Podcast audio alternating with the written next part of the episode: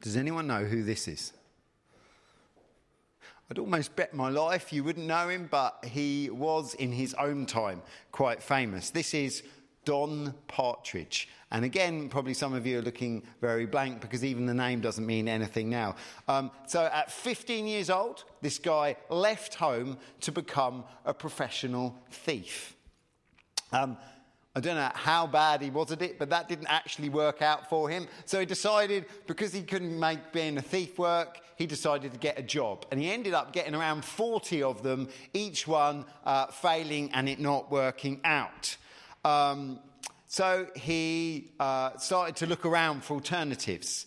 And um, he came to national attention while, when this uh, uh, youngster decided that he'd, he'd, made some sort of handmade wings for himself and decided, if you know Hammersmith Bridge in London, he decided to jump off that to try and fly. Um, and so the media lapped that up. Um, as you may uh, be aware, um, his wings aren't being sold in Asda, so they weren't actually successful. Um, but I couldn't get any pictures of his crash landing. Uh, but he game started to uh, rise in the sort of the national awareness.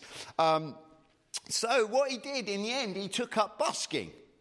Uh, he took up busking uh, around London uh, and around the country, and he was phenomenal at busking. Um, I don't know what metrics you use to measure the success or failure of busking, uh, but this guy had an incredible career. So he formed a number of bands. He got quite a few recording contracts. He had a top 10 hit. He travelled England in a gypsy caravan, so um, that, I find that, that um, uh, rather endearing. Um, he lived in a barge for a while. Um, he busked around England and Wales and Scotland. He busked around Western Europe. Um, and he even went round sort of Canada and America. He moved to Sweden for a while on a permanent basis. He hired out the Albert Hall with a couple of thousand other buskers, and they invited people in, and then they shared the profits from that. Which I love the idea that the Royal Albert Hall uh, rented themselves out to buskers, and if they can do it to the buskers, I'm like, do you know what? Anyone might be able to get hold of that. Um, and he even performed at the Olympic Games. What an incredible chap this guy uh, was. Um, so, but for me, uh, he is only on my radar because um, there is this track called Take Five. Um, you may not know the name of it, but you will be probably familiar with the tune if it ever uh, comes up. And it's uh, most famously played by a jazz pianist called Dave Brubeck. Um, and it's a wonderful jazz piece. Um, and um, there is this take five, which is uh, very much uh, a phrase of take it easy, enjoy yourselves. You know, if someone says take five, it's relax. And so Dave Brubeck created this uh, uh, masterpiece. But then Don took this jazz masterpiece and he put words to it. Um, and so there's words to this really crazy jazz piece. And you think that is uh, pretty phenomenal. Well, um, and you can find this on YouTube. So the, the words are Don Partridge's, but there is this Grammy Award winning singer called Al Jarreau. And in 1976, he took Dave Brubeck's um, uh, uh, sort of music, he took Don Partridge's words, and he sings this absolutely incredible scat version of a jazz piece. And it is absolutely glorious. You won't find it in the charts any day soon because it's a little bit out there and left field. But it is certainly something if you've got an idle moment to chase up um, Al Jarreau's version of Take Five. This morning, I am taking my cue. Uh, Peter and I went to the Elim Leadership Summit, which is kind of the annual general meeting for Elim um, up in Harrogate. Um, and there was a lot of uh, very good speakers. And one of them uh, had something to say. And I just wanted to use what he said to take us on a little bit of a journey. And uh, we're going to transform like Al Jarreau did and Don Partridge did, the idea of take five and give it a little bit of new significance. If you've got a Bible, turn to Mark chapter 4. It says this in Mark chapter 4. We're going to read lots of little bits of scripture today. So, Mark chapter 4, verse 30. Again, Jesus said, What shall we say the kingdom of God like? Or what parable shall we use to describe it? Is it like a mustard seed? We, um, it is like a mustard seed, which is the smallest seed uh, you plant in the ground. Yet when planted, it grows and grows and becomes the largest of all garden plants, with such big branches that the birds of the air can perch in its shade.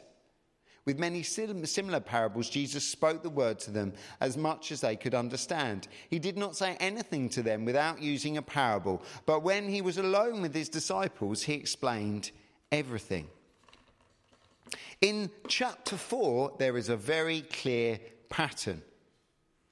Um, Jesus spends the time explaining what the kingdom of God is like. What are its characteristics? When Jesus talks about the kingdom of God, what can we expect it to look like? So, the first parable he uses is in chapter 4 is the uh, parable of the sower. And we find that this seed goes out and it doesn't always find fertile ground.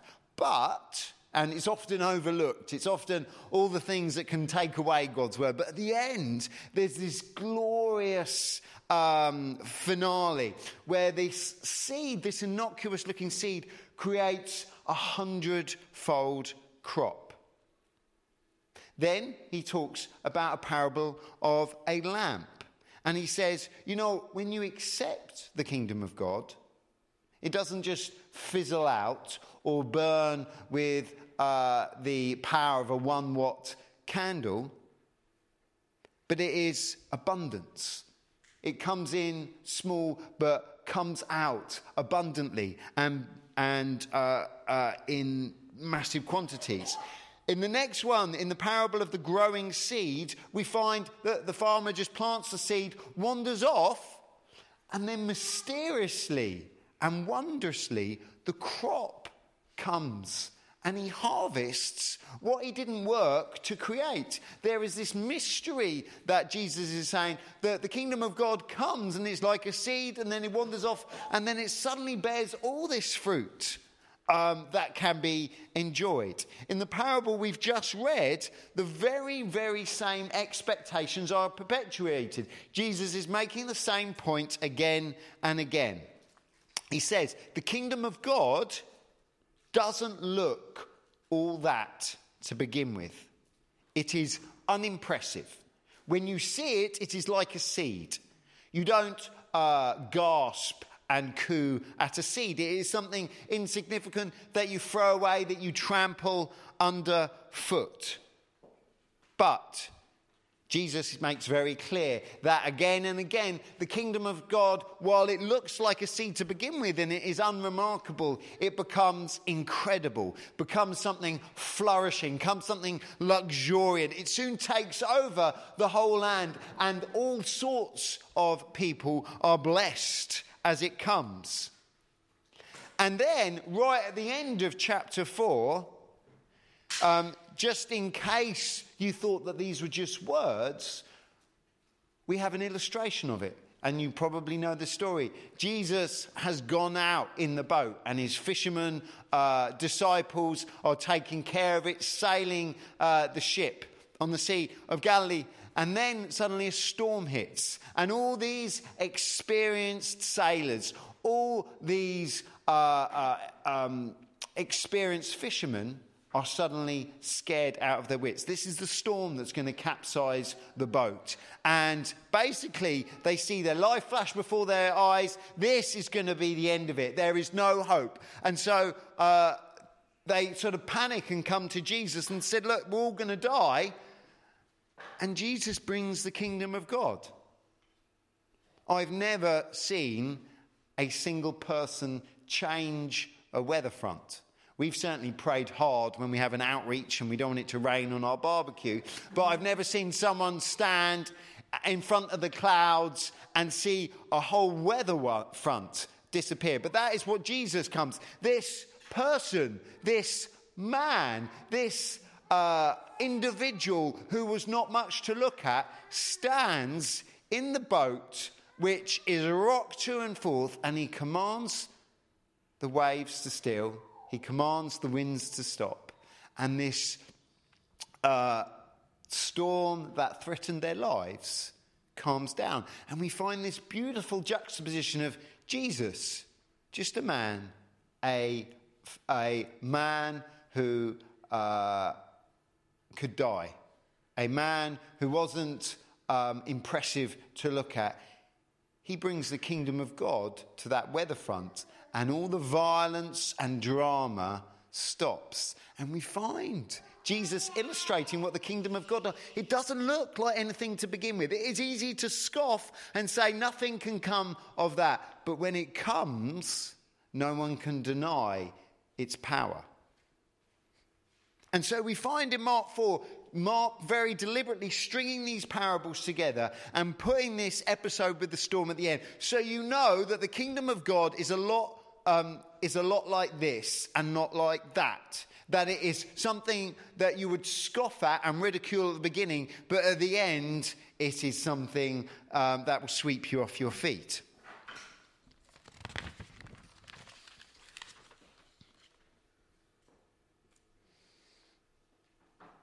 And then Mark chapter 5 happens.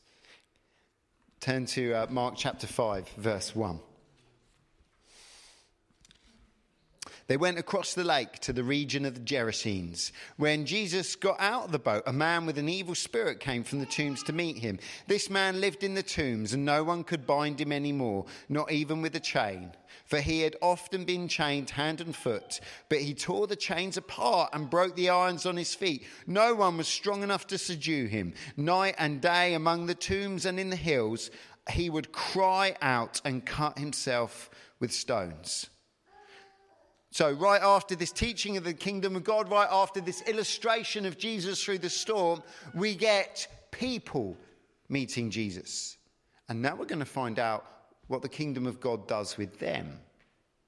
And we find this immensely troubled man of the Gerasenes, this uh, um, land um, just sort of beyond uh, uh, the, the sort of the Jewish kingdom. And he was heartrendingly isolated.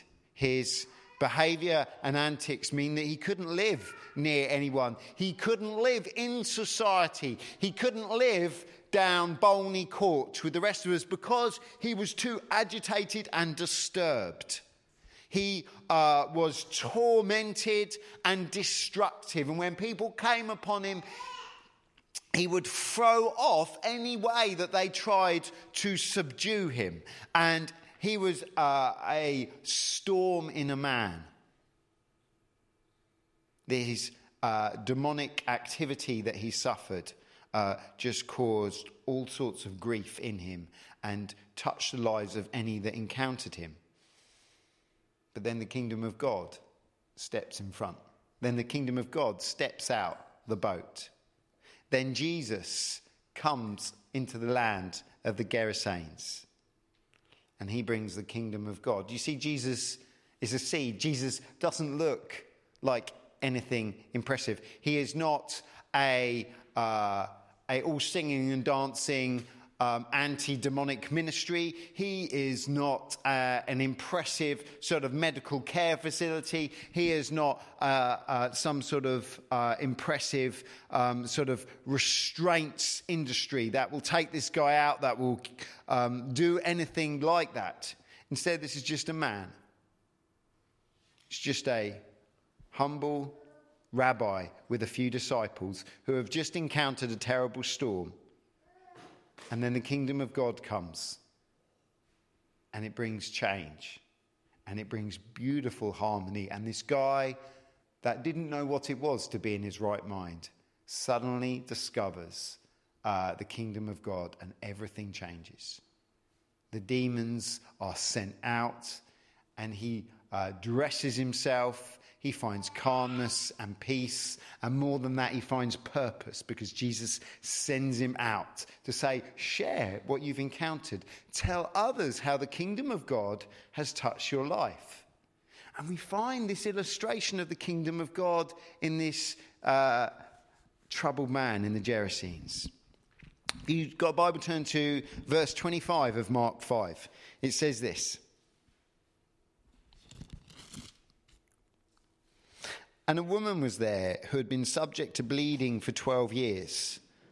I wonder if anyone can identify with the next bit. She had suffered a great deal under the care of many doctors and spent all she had, yet instead of getting better, she had grown worse.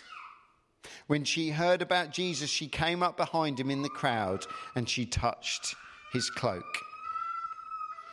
So we've had this troubled guy in the amongst the gravestones. And next up is a sick lady. She has been exploited by all the quacks and professionals around her. She has spent all her money trying to solve this uh, problem of the bleeding. She has been ruined by the medical profession. She has been made worse by their endeavors. And now, this woman who knew this constant bleeding for so long was in a place of poverty she was in a place of exclusion and she was in a place of embarrassment. Here is someone that is the definition of vulnerable and on the outside. You would encounter her and your heart would go out to her because there seemed very little hope.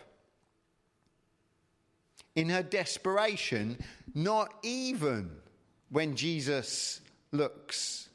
And I, um, I love the fact that this works. You know, this woman who was probably feeling all sorts of shame and uh, uh, just uh, being down on her luck and like nothing ever works. And she just reaches out, perhaps hoping that the rabbi won't turn round, hoping that this um, speaker won't see her. She just touches his cloak. And the kingdom of God comes in because it doesn't look like what we expect. We expect a healing to come when Jesus declares something or when something incredible happens or when a great prayer. But this woman in desperation and secrecy and embarrassment just touches the cloak. The kingdom of God comes into her life. And this uh, terrible um, affliction, this constant bleeding, this thing that had excluded her from society, this thing that had troubled her, that she'd spent all her money on, suddenly it is made whole. And she is given relief from everything that troubled her. The kingdom of God came like a seed and flourished like a great oak. And it's a beautiful thing.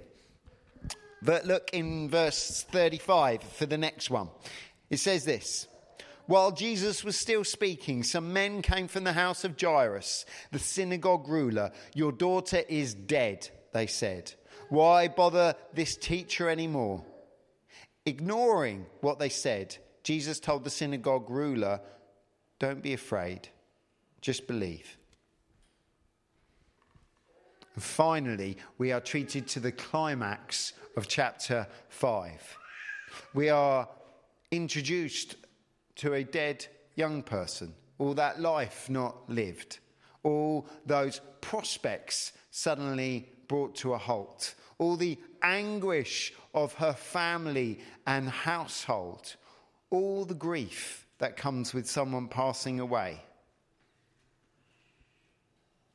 And her father, who is a natural enemy to Jesus. He's part of the religious um, uh, the established religious elite. He's the one uh, that would often come uh, into conflict with Jesus because Jesus was teaching stuff that was new and liberating and vibrant and seemed to cast away some of the restrictions of the Old Testament that was their bread and butter. Jesus was doing all sorts of stuff that was disturbing the status quo. But this guy Jairus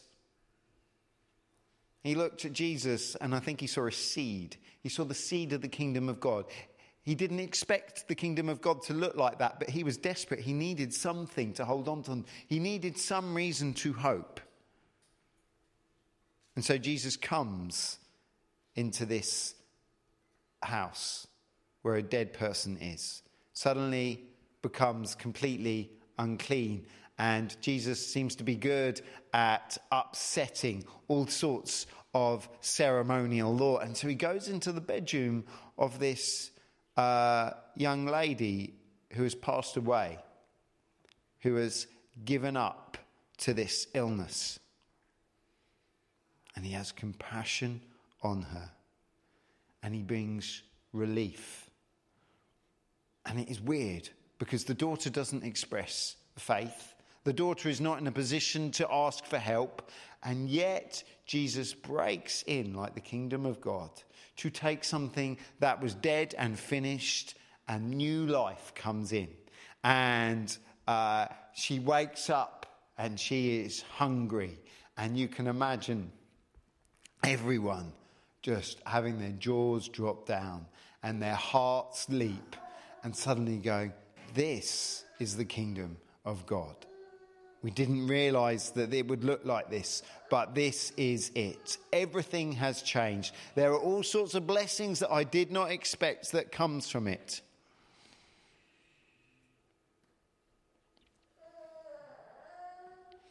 Each of these incredible encounters is proof of what Jesus taught in chapter 4. The kingdom of God does not come with ostentatious pomp and ceremony. Jesus doesn't come with heralds blowing trumpets. He doesn't come with um, some sort of uh, uh, uh, leaflet drop that comes before him. He doesn't come with sort of TV adverts and blimps in the sky saying he's arriving. This is just a guy who uh, sort of um, sort of takes this unexpected path through the land of his forefathers and again and again, he comes across people that often the, uh, uh, the established religious guys would have just overlooked. But Jesus is the kingdom of God. And he's all about unexpected. He is all about doing things differently. He is all about looking like a seed and then bringing in the kingdom of God that will bless and bless and bless. This humble, ordinary looking rabbi comes in and changes life after life after life. And he brings it through these subtle moves. And he brings freedom to the troubled man in the Gerasenes. He brings health to the woman that had bled for 12 years. And he brings actual physical restorative life to a young lady that had passed away. These are all beautiful illustrations of the truths in chapter 4. They take chapter 5 by storm. Chapter 5 is this beautiful account again and again of Jesus meeting people who take five and do something glorious. And Mark encourages us to look at Jesus accordingly. Mark encourages us to look at Jesus and come with expectation.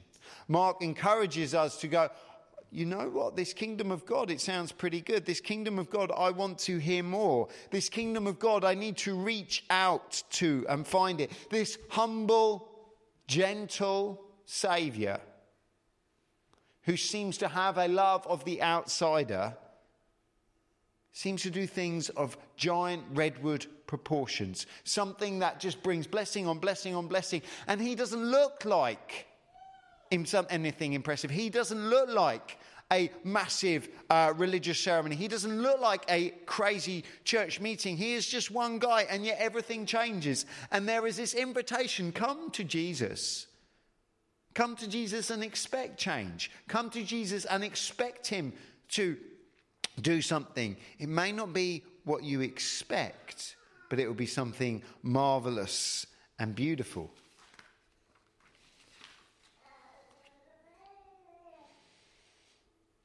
But while chapter 5 is beautiful, while I everyone I'd encourage everyone take chapter 5, take 5 as the way to go forward. Chapter 6 happens, and chapter 6 is not the thing that you want to be remembered for. If you are going to take anything from today, you need to take 5 and not 6. Because Mark would bring us a warning. You see, just as going to Jesus with open hands can bring incredible blessing, when you do the opposite, something sad happens. So, if you've got a Bible, turn with me to Mark chapter 6, verse 1.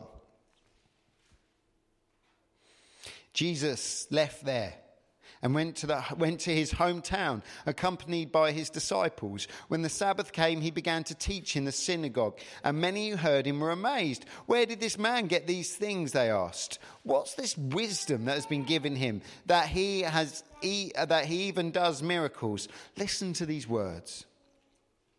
Isn't this the carpenter? Isn't this Mary's son and the brother of James and Joseph, Judas and Simon? Aren't his sisters here with us? And they took offense at him. Jesus said to them, Only in his hometown, among his relatives, and in his own house is a prophet without honor. He could not do any miracles there, except lay his hands on a few sick people and heal them and he was amazed at their lack of faith. So we have this teaching in the chapter 4. We have this wonderful, uh, rabble rousing parables about the kingdom of God starts like a seed and then it comes in like a giant redwood. That it looks inadequate, but it looks at the end of it as something that just blesses and blesses and blesses. And now Jesus is going to his hometown. This is the place that. Um, he grew up. Surely, of all the places on earth, Jesus would find a welcome in his hometown, amongst his family and friends, amongst his extended family. Surely, this will be a hero's welcome where this guy will come in and they will say, uh, Finally, he's come home. Let's have a ticker tape parade. Let's get that open air double decker bus and parade him down, for this is one of our own. But that's not what happens.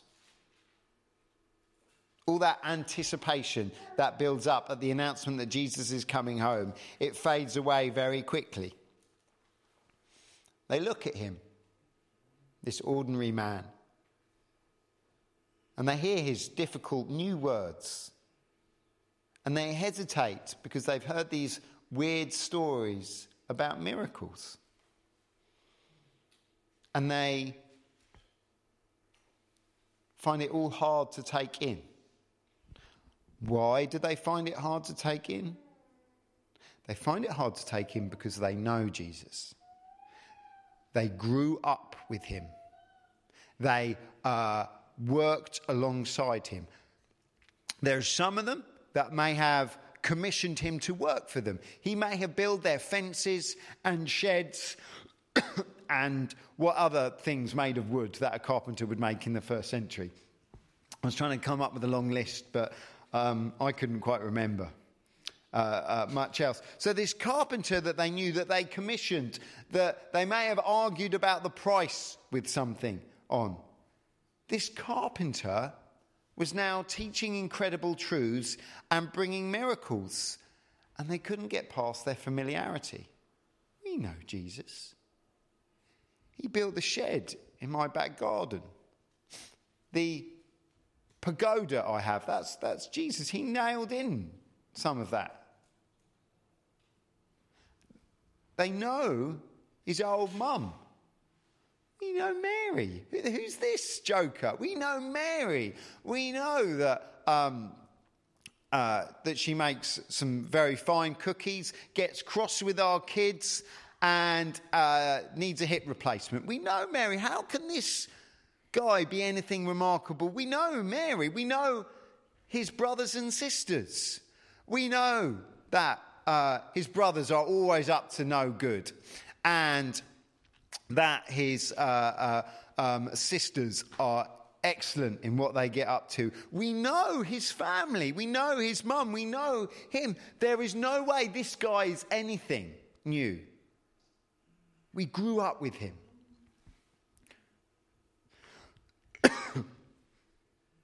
this knowledge meant that these guys had no faith. They had no expectation. They didn't come to Jesus with open hands of expectation because they were like, no, we know who this is. They'd already made an assessment. They said, talks of crazy new teaching and wonderful healings, that must be wrong. And so, no sick lady rushes to him, just hoping to grab the hem of his coat. No desperate father just ignores all social, protocol and falls on his knees and asks Jesus to heal his daughter. No one asks him for anything. Because this is Jesus, the carpenter, who made the fence out the back. Jesus has an extensive healing ministry again and again. He just heals everyone he's meet. But it suddenly all dries up before this familiarity, before this contempt, before this, we know who you are and you are not that. As we go through Mark's book, as we read chapters 4, 5, and 6, I really hope that we take six's warning and that we take five.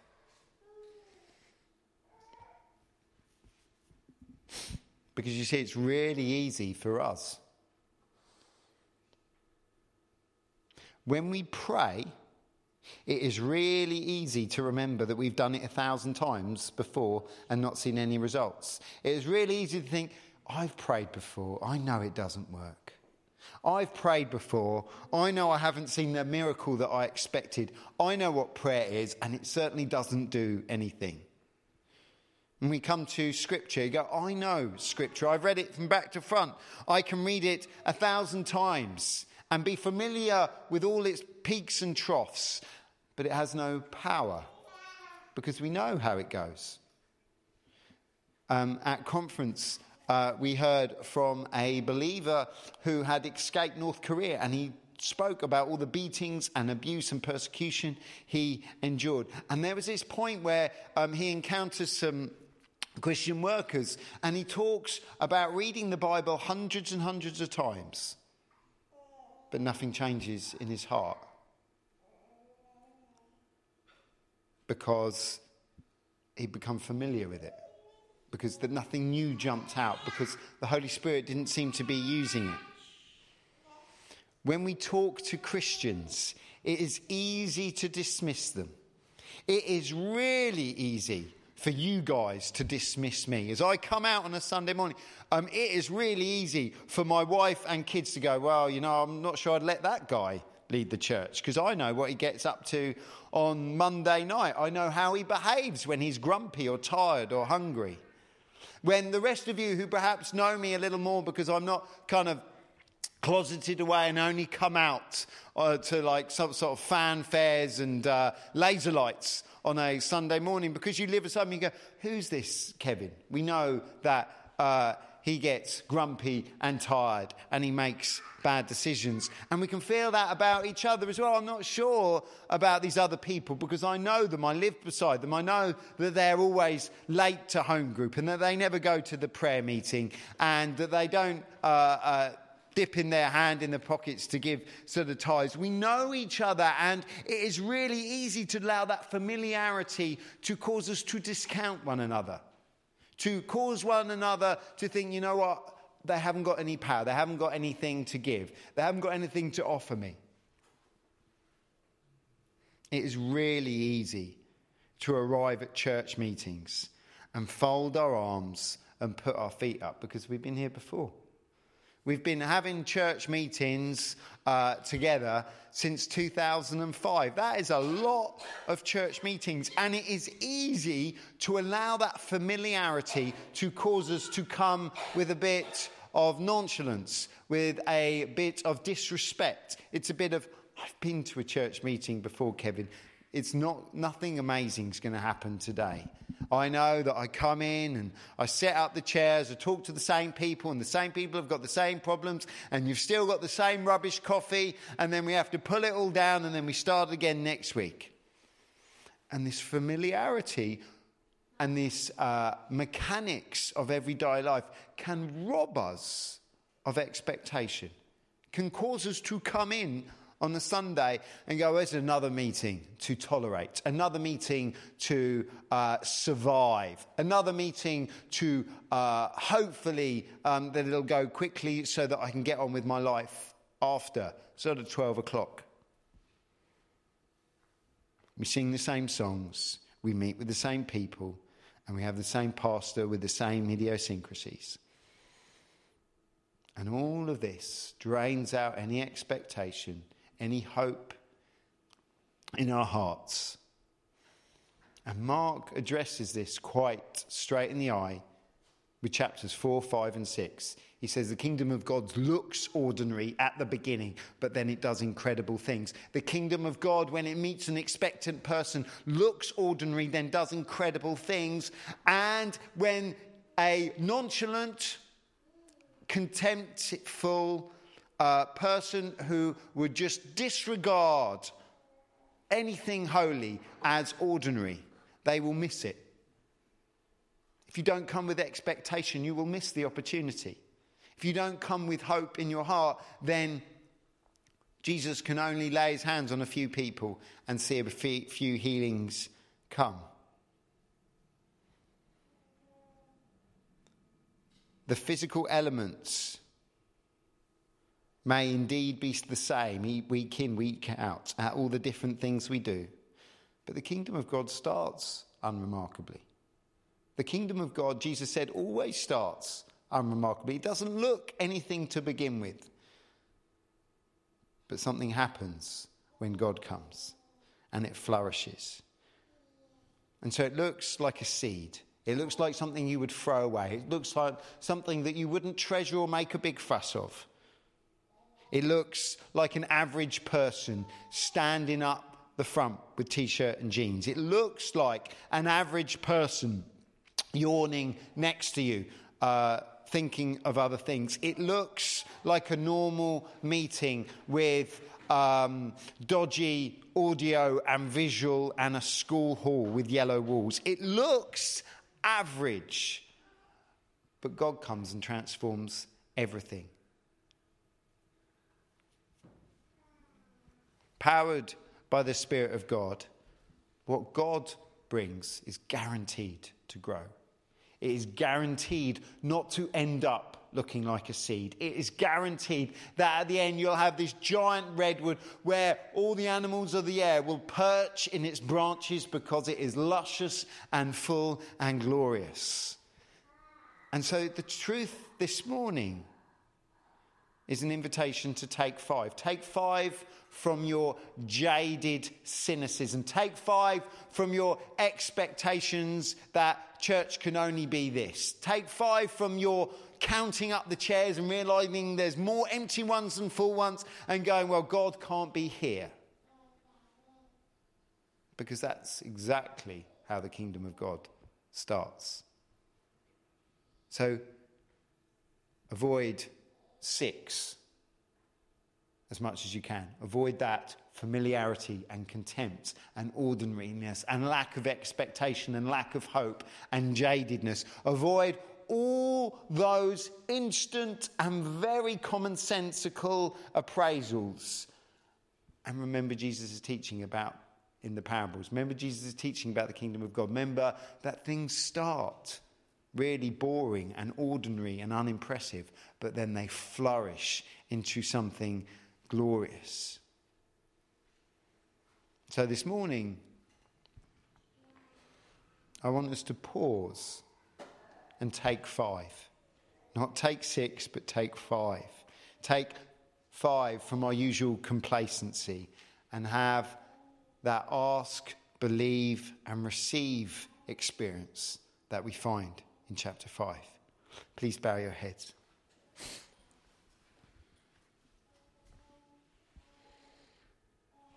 Heavenly Father, we don't want to manufacture your presence. We don't want to create hype and just all be about style. Lord God, we want you to turn up. And Heavenly Father, as we read Mark's words, we are touched that we can easily write you off. We can easily write your church off. We can easily write your scripture off. We can easily write your people off. And that we just get on with the nor- normal, everyday humdrum of life. Lord God, I thank you that even though the kingdom of God starts like an innocuous looking seed, it becomes a flourishing giant redwood that is just blessing upon blessing. And Lord God, I pray for each uh, of uh, us here that you would spark in us again, you would awaken again that sense of expectation and hope, that knowledge that you can do amazing things, that you do such amazing things through people such as us. And Heavenly Father, I pray that um, as next week we enjoy some baptisms and the week after we enjoy Messy Church, that we would be on the lookout for your hand at work and that we would be full of expectation and hope for you to do incredible things. Heavenly Father, I pray all this in Jesus' name. Amen.